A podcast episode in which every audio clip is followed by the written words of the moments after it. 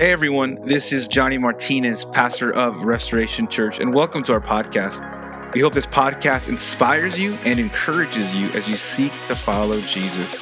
We hope you enjoy the sermon.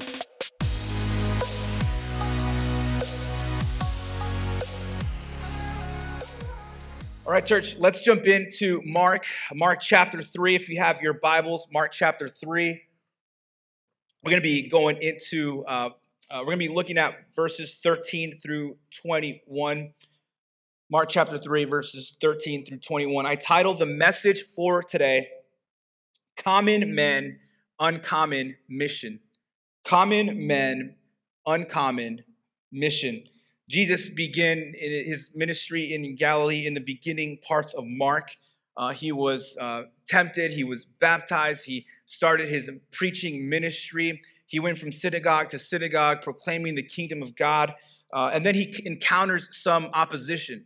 He encounters some conflict with the religious leaders of the day, and Jesus ends up winning. Uh, at the very end, if you remember a couple weeks ago, the Pharisees, the religious leaders of the day, kind of, uh, kind of connected with the Herodians, a political group, a very zealot political group, and they both, uh, although they had a lot, uh, thing, a lot of things against each other, uh, they had one uh, enemy that they, in common, and so they wanted to kill Jesus.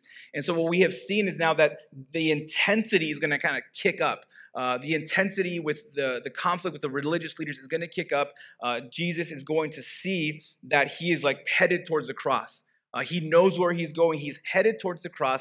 And before he gets to the cross, as we'll see today, he starts building a team. Uh, Jesus begins to create this internship, internship program because he's, he knows he's headed toward the cross. So he now wants to pass the baton to uh, men, to these common men, so that they can carry out the mission that he started. And that's what we're going to be looking at today Jesus uh, choosing and calling the 12 apostles. Let's read that today. It says this And he went up on the mountain and called to him those whom he desired. And they came to him. And he appointed 12, whom he also named apostles, so that they might be with him and he might send them out to preach and have authority to cast out demons. He appointed the 12 Simon, to whom he gave the name Peter James, the son of Zebedee, and John, the brother of James, to whom he gave the name Boanerges. This is the sons of thunder. Andrew and Philip and Bartholomew and Matthew and Thomas and James, the son of Alphaeus, and Thaddeus and Simon the Zealot and Judas Iscariot, who betrayed him. Then he went home, and the crowd gathered again so that they could not even eat. And when his family heard it, they went out to seize him, for they were saying he is out of his mind. Every single morning, when I get done setting up with the setup and teardown team, everything's all set up, and I kind of just walk around and talk to people. And especially when I'm in the kids area, I just I just love our kids kids area. And every time I'm just kind of walking around, I have the same thought each and every time. I'm uh, every single week, week in, week out. I'm like, I can't believe this. Like, I, I can't believe that I'm the lead pastor of this church. Like, I can't believe that God would use someone like me like, God, why would you? Uh, you could have picked so many other people who were a lot smarter, who were, you know, who had more ministry experience, who had all of this stuff. You know, they weren't better looking, okay? God couldn't have picked someone better looking than me. I'll just say that. But God, like, why me? Like, like seriously, like you could have picked all these other people, but you chose this dude, this broken, messed up sinner. Like, God, I feel seriously just unworthy. And I, am not kidding you. Every single Sunday, I'm like, I can't believe it. I get to do this. Like, you chose me. Like, this is crazy, God. And maybe some of you guys kind of feel like me at times. You're like, God, like, you're using me to impact people. Like, why did you choose me, God?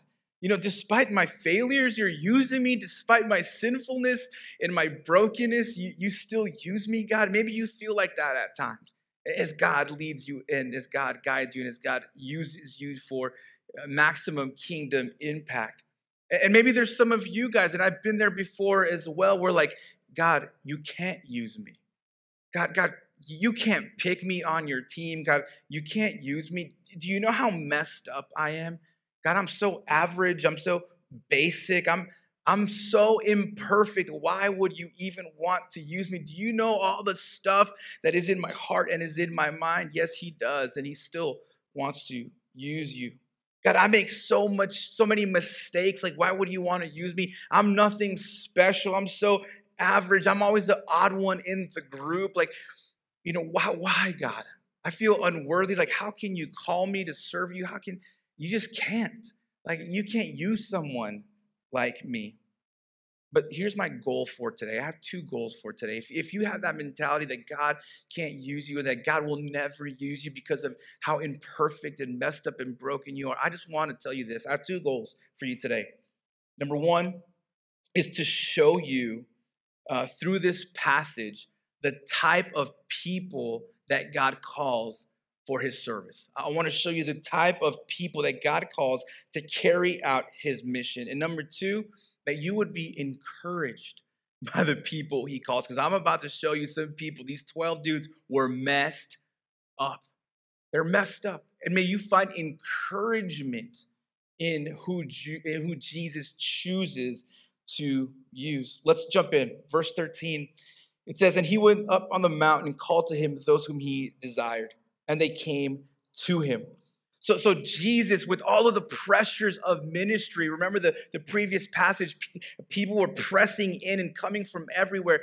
Jesus was busy, he was doing ministry. And what does Jesus do when he was faced with the pressures of ministry? The text tells us that he went on to a mountain to pray.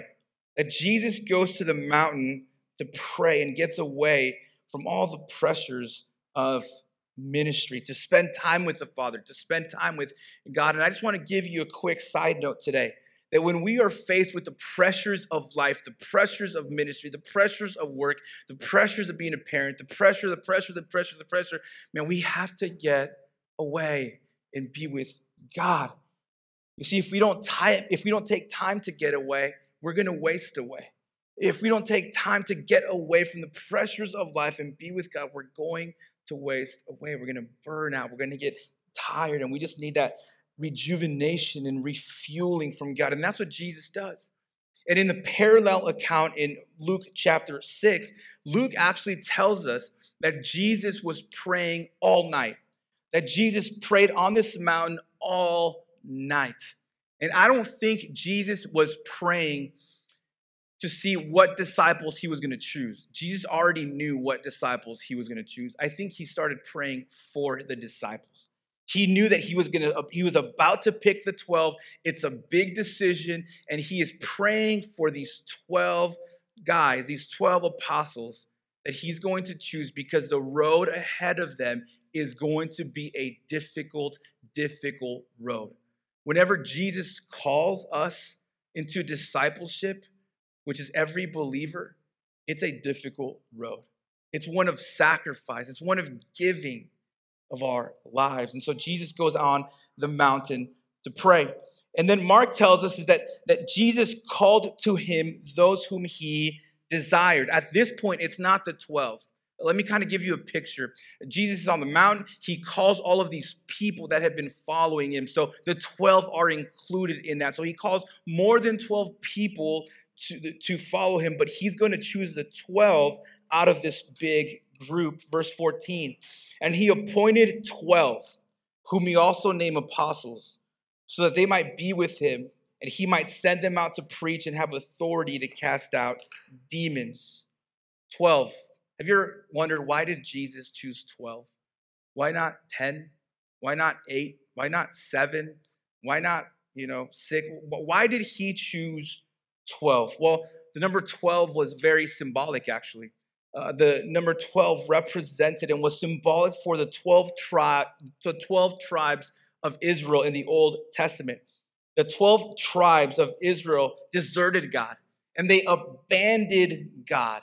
And so, in choosing 12 new apostles, what Jesus is really, really saying is that, hey, I am choosing new leaders for God's people. I am choosing a new foundation for God's people, uh, for a new covenant type of people who will believe in the gospel.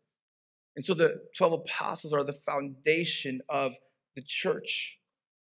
The word apostle means messenger, ambassador, a delegate, or an official representative.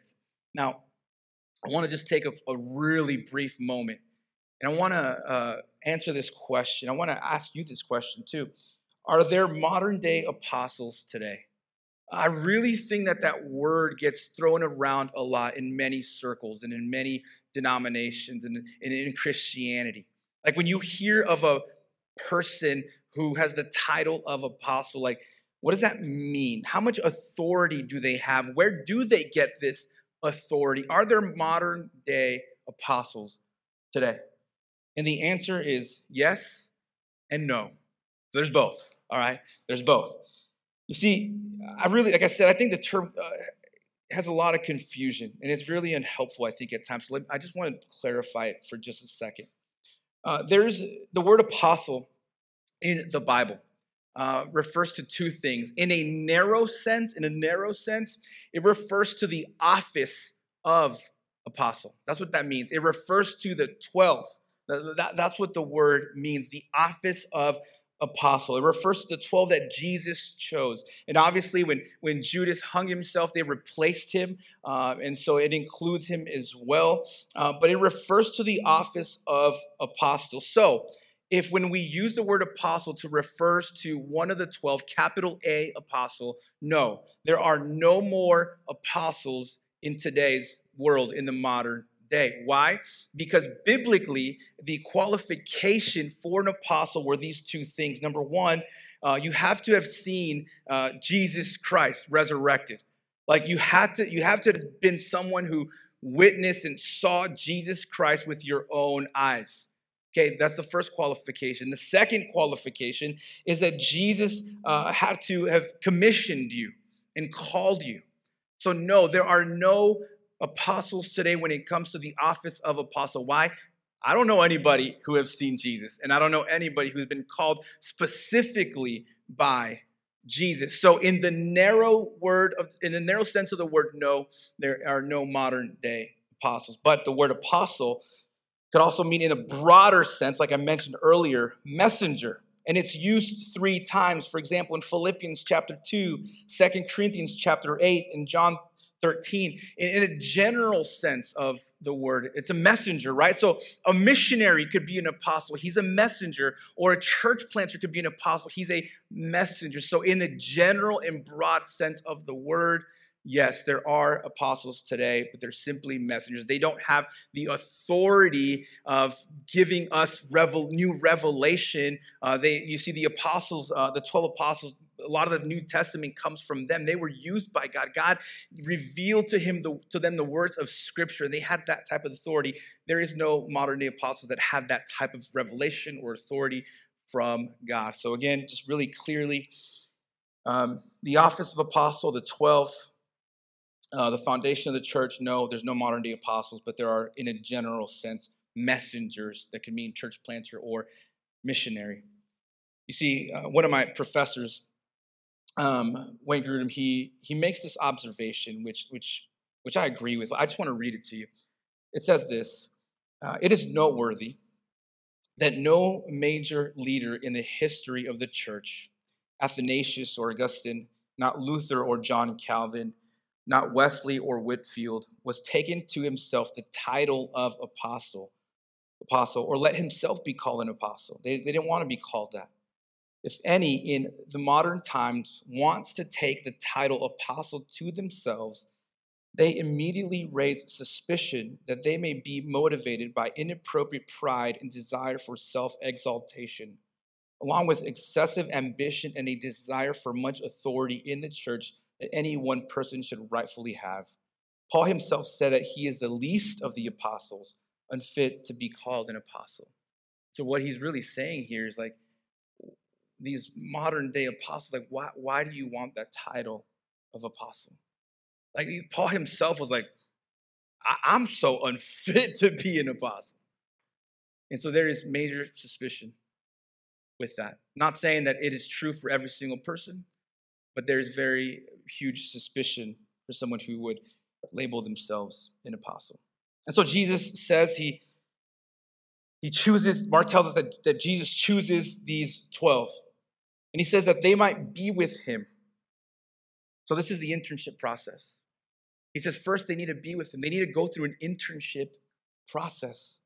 The work was so intense that they needed some serious training. And for the next 18 months, Jesus was going to pour into the lives of these guys. He was going to equip them and he was going to power them for what? It says here it says to send them out to preach and to cast out demons. And so when Jesus sends out his apostles to go minister to people, he sends them in his authority. When they preach, they preach in his authority. When they cast out demons and heal people, they cast out demons and heal people in his authority. Essentially, they did what Jesus did as well. Now, in verse 16, Mark begins to give us the lineup, right? Like the starting lineup. If you've ever if you've ever gone to a basketball game or or something like that, you have the starting lineup. They they call every single basketball player by name and his position and stuff like that. And this is really the starting lineup for Jesus. This these are the 12 that he has chosen. If you remember when you were a kid, right? Like when you were a kid and you were playing dodgeball or kickball or some kind of game. Do you guys remember picking teams, right? You guys remember picking teams and you would have a t- two team captains and you know you would, you would kind of pick people and uh, and so maybe for some of you guys right now you're like I'm, I'm, I'm having flashbacks of when I was a kid because I always got picked last, and so I'm sorry to bring some of those flashbacks if you got picked last. Um, but that's what that was, you know, what you would do when you were a kid. You would kind of just pick people, and who would always get picked first, right? The athletic kids, the fast kids, you know, the taller kids, you know, kids like that. And it was always those unathletic kids that would kind of get picked at the end. And I really believe that if Jesus had to pick, he wouldn't pick the fastest.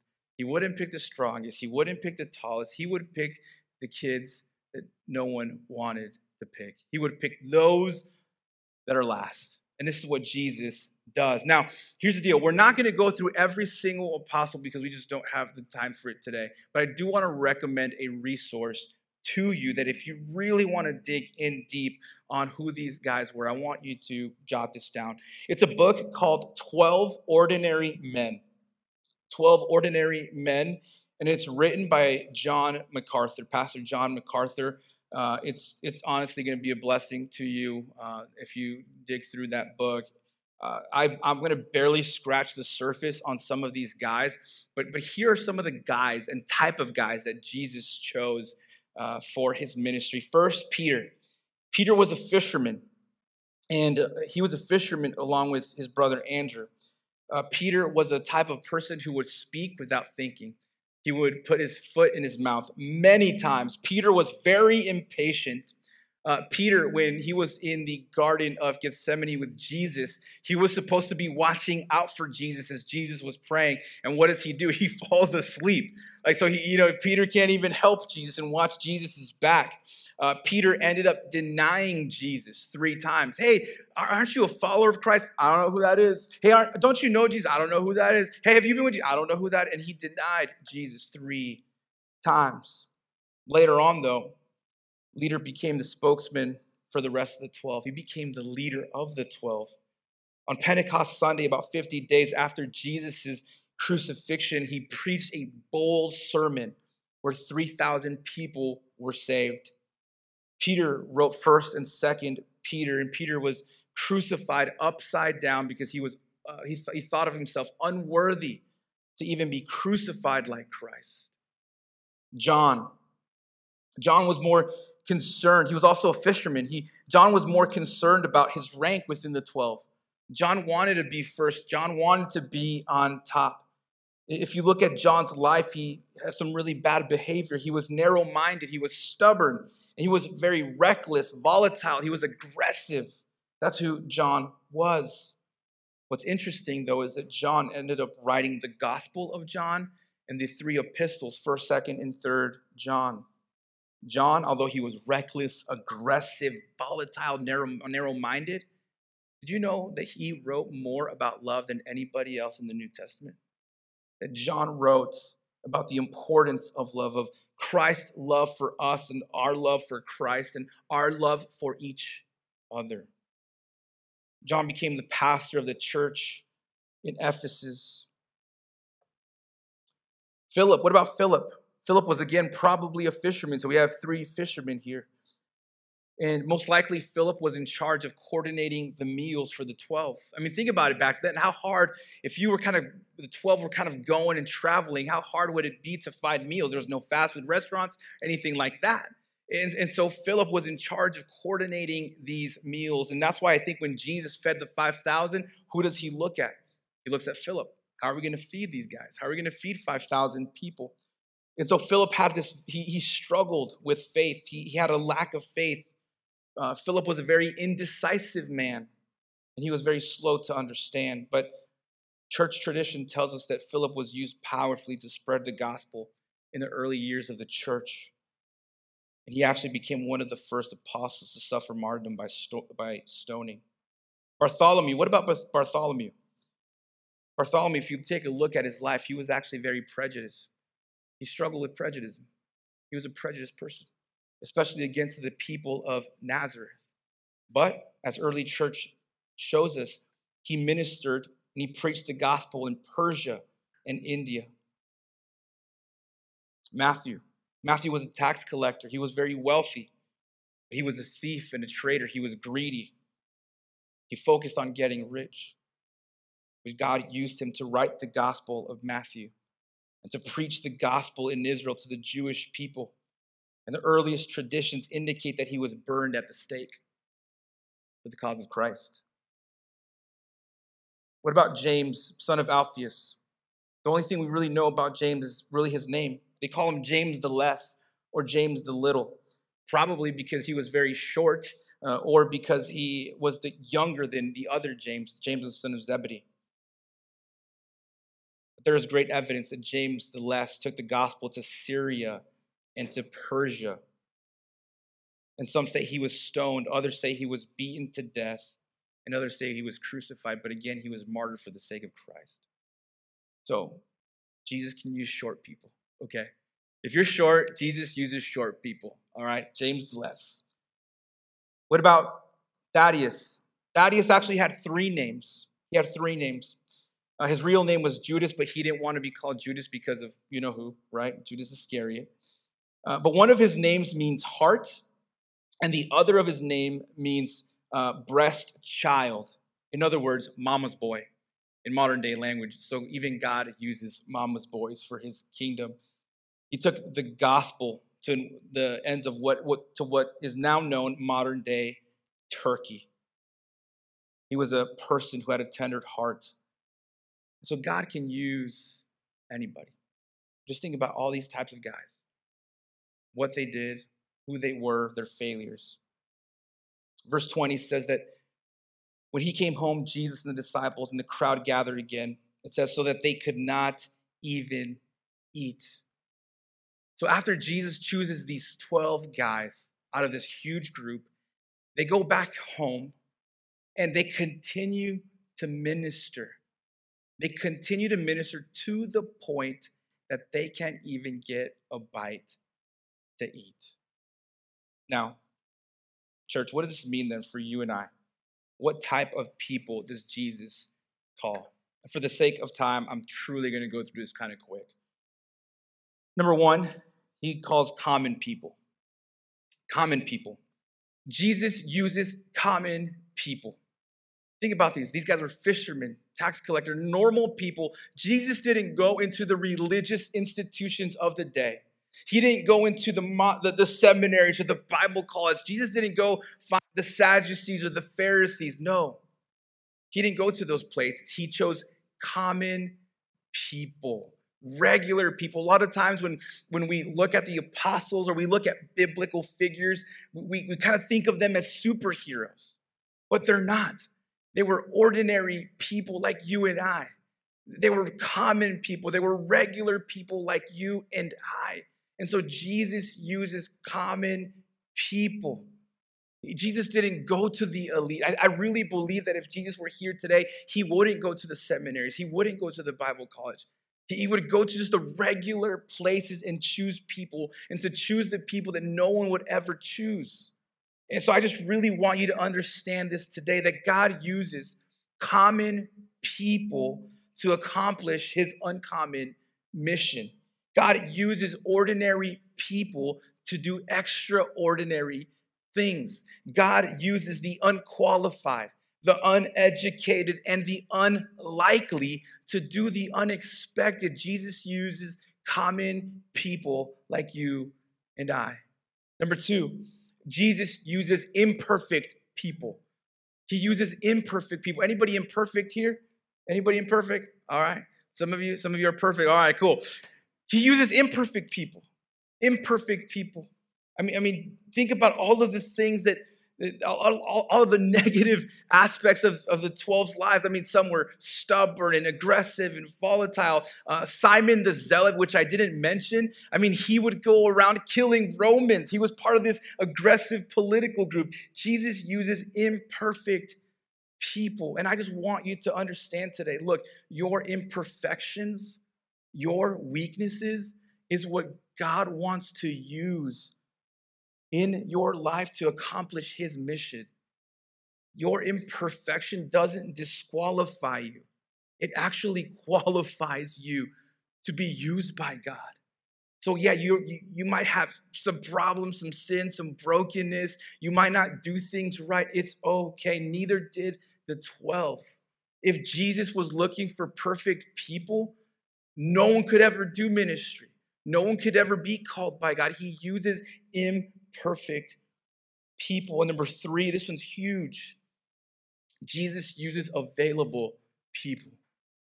Jesus uses available people. Think about it. When he chose the 12, uh, they go back to his house and they can't even eat because of the ministry that they're doing. He chooses people that are available. The 12 were available to be used by God. The question is, are you available? I know you're common. I know you're imperfect. Are you available? I've always said it, and I'll continue to say it again. If the enemy can't make you bad, he'll make you busy. If the enemy can't make you bad, he'll make you busy. Worried about the things of the world, worried about the, the things that kind of distract us. Our schedules are packed. Is your schedule available to be used by God? Is your heart available to be used by God? Is your mind available and free to be used by God? These guys didn't even have time to eat. Man, serving people is tough. It takes a lot of work. And I just want to speak to specifically to the dream team today. Those of you that serve each and every week, thank you. Thank you. Thank you for serving. Thank you for being available. I see your hard work. Some of you come in at seven o'clock. I see when you are setting up and tearing down, when you're sweating. I, I see all of that stuff. I see the energy and the time that, that goes into you serving God. So thank you. Continue to push forward because what you do matters. What you do is making a difference in the lives of people. Thank you for your availability. Church, I want to leave you with one last thing today, and it's this Jesus, he could have accomplished his mission any way he wanted to. Think about that. Any way he wanted to. He could have easily said, you know what? you know, these people are saved and, and uh, I'm going to, you know, I'm going to use whoever, whatever to accomplish my mission. With, with just a snap of a finger, Jesus could have been like, mission accomplished. He could have done that, but he didn't. He decided to use imperfect people to accomplish his mission. Think about that. He could have easily done it himself. He doesn't need our help but he decided to use common and imperfect people for his mission. The most important mission in all of history. He entrusted it to fallible men and women. You see, when Jesus said, Hey, go and make disciples of all nations, when Jesus called the disciples to go and preach the gospel and to go on this mission, when Jesus called you, when you gave your life to Christ to go on this mission, he didn't say, hey, you know what? And if it doesn't work out, don't worry. there's plan B. I gotcha. I know you guys are imperfect. I know you're, you're, you're common. I know you guys have all this mistake and brokenness. But if you, you know, if it doesn't work out, there's plan B. Church, there is no plan B. There's no plan B. We are plan A. There's no other plan. God has no other plan but to use messed up, broken, sinful, imperfect people to carry out his mission. There's no plan B. We are plan. God calls common, imperfect, and available people to change the world. It kind of reminds me of this passage in First Corinthians. It says, Brothers and sisters, think of what you were when you were called. Not many of you were wise by human standards. Not many of you were influential. Not many were of noble birth. But God chose the foolish things of the world to shame the wise. God chose the weak things of the world to shame the strong. God chooses the weak and the foolish people to shame the strong and the wise. God chooses people like you and me. And isn't this isn't that true with the cross as well? Isn't that true? That for many people, when they think of the cross, it's foolish. It's foolish for many people. For many, the cross is a symbol of weakness and foolishness. But for us, the cross, it's a symbol of God's wisdom. It's a symbol of God's power. It's a symbol of God's hope and joy and covenant keeping promises. God uses the weak, the foolish, and the simple for his glory and for his purpose, including us. And most importantly, the work that Jesus Christ did on the cross. Thank you for listening. Special thanks to those who give generously to this ministry. Without you, this ministry would not be possible. If you feel led to give, please use the link below as we seek to make a difference in people's lives. Also, please make sure to share this with your family and your friends. Again, thank you so much for listening.